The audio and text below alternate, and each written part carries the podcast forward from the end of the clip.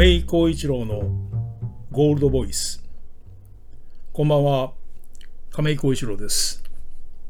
えー7月4日の夕刻の更新になります。まあポッドキャスト版のソロバージョン音声バージョンのみの更新になります。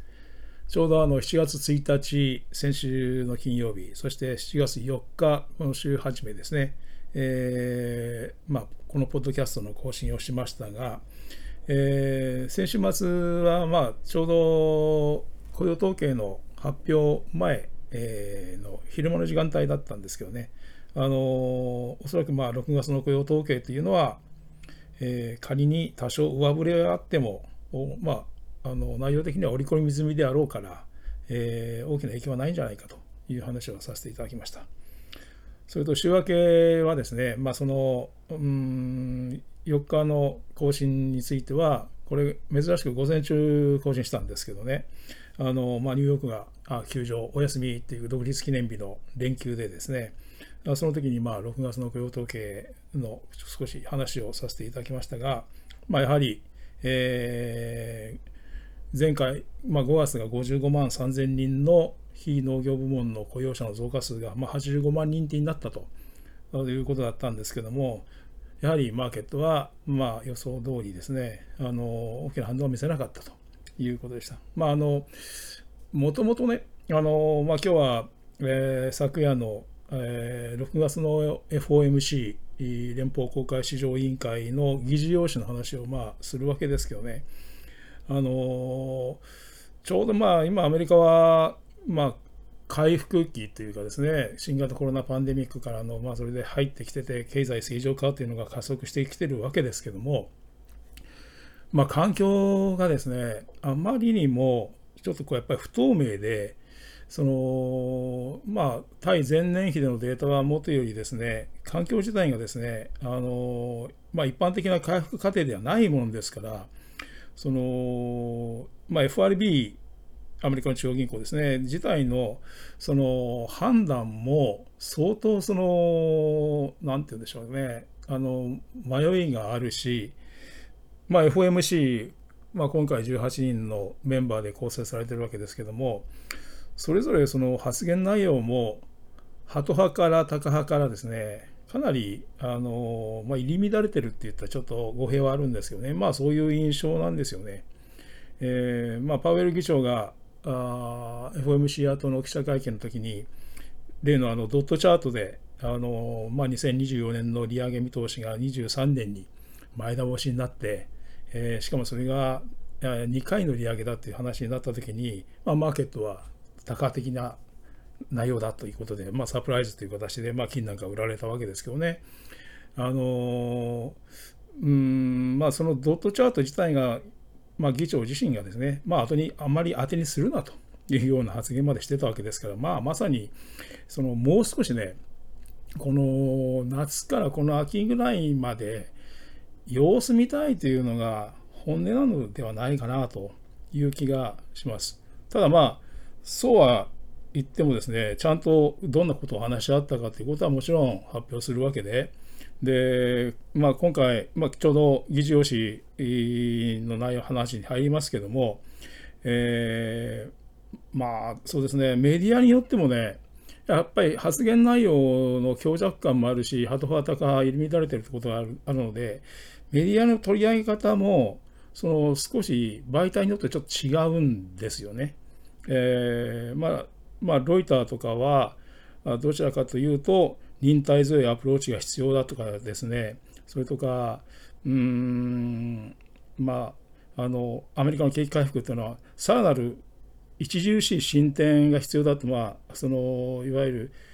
る、量的緩和策の解除とかですね、利上げに対しては、あ相当進展してからっていう話してるわけですけども、ただそれはまだ、おおむねまだ達成されてされていないんだというふうな認識を示したっていうようなことを、まあ、ロイターなんか書いてるわけですけども、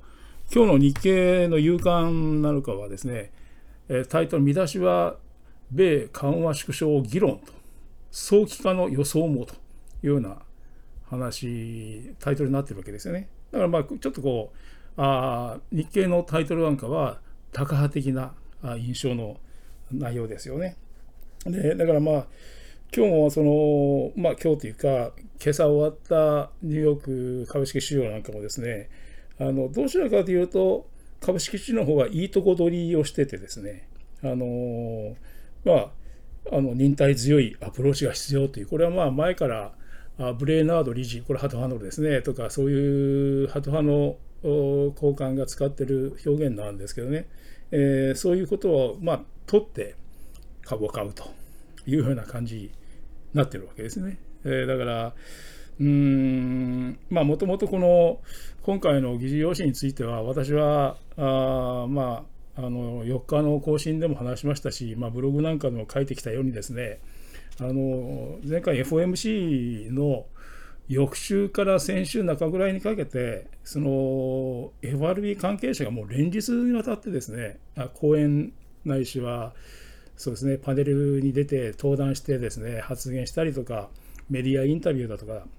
で、まあ、それぞれ本当にいろんなことを言ってましたね、それぞれが思うところ言ってましたので、まあ、かなりの部分、その報道でですね、あの報じられた内容で織り込み済みではないかなという話を、まあ、させていただいて、したがって、ある面でも本当に大きな反応ないんじゃないのですかっていうようなことを言ってたわけですけども、まあ、結果的にはあそのような感じになりましたね。でうんまああのまあ、繰り返しますけども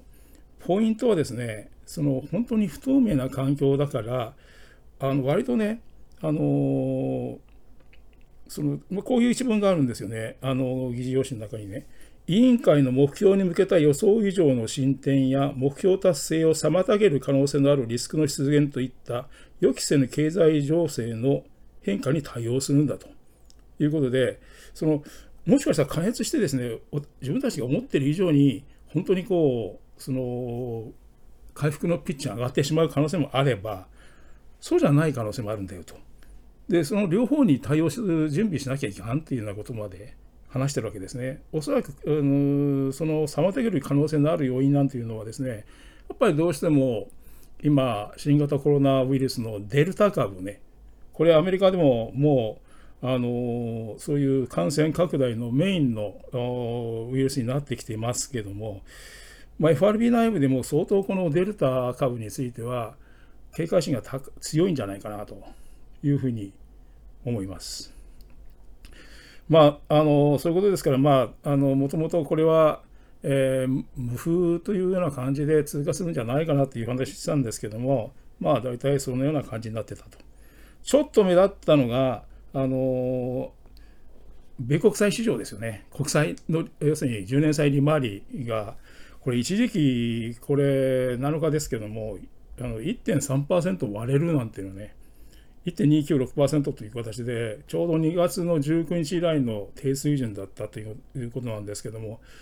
まあ、これは、まあ、さすがにこれだけ下がってくると、まあ、あの株式市場では、高 PER のハイテク株がですね、えーさまあ、昨夜もナスダックが高値更新してますけども、まあ、これ、金にとってもサポート要因になりますよね。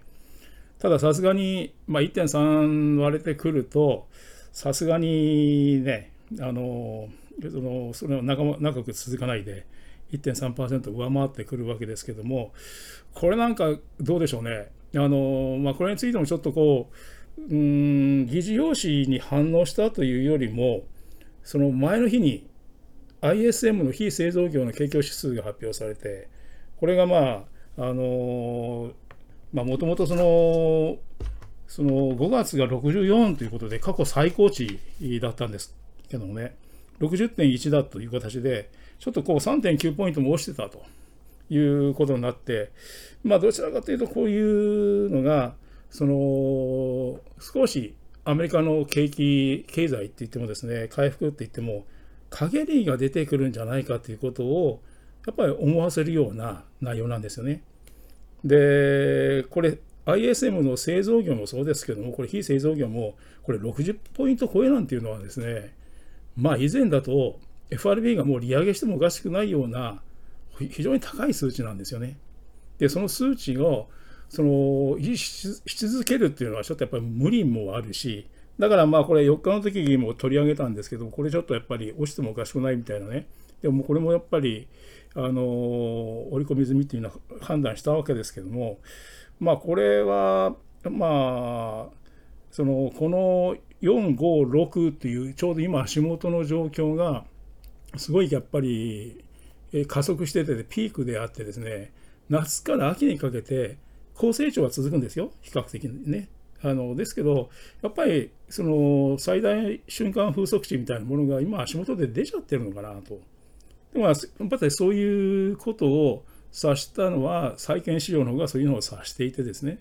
でまあ長期債の利回り、まあ、長期金利ですよね10年債利回りは下がってきてるんじゃないかなとそういうふうに思いますよね。あのちょうどあのアトランタ連銀がですね GDP Now というこの GDP の予測値を発表してるんですよね。まあ、これいろんな数値重要指標が発表されるごとに見直し見直し修正して更新されていくんですけども6月末時点ではまあ10%以上この4、6月期の GDP 実質 GDP ですけどねの予想になってたんですよ。それが先週末7月2日時点での更新ではですね7.8まで下方修正されてきています。まあ、おそらくこういうもの状況がうん今あの長期金利にが読んでるようなところなのかなと。当然まあこういう、まあ、ドルがちょっと強いのは金にとっては上値を抑える要因ですけども長期金利がここまでちょっと上がりにくくなってくるとこれはまあある面ではあプラス要因という形ですよね。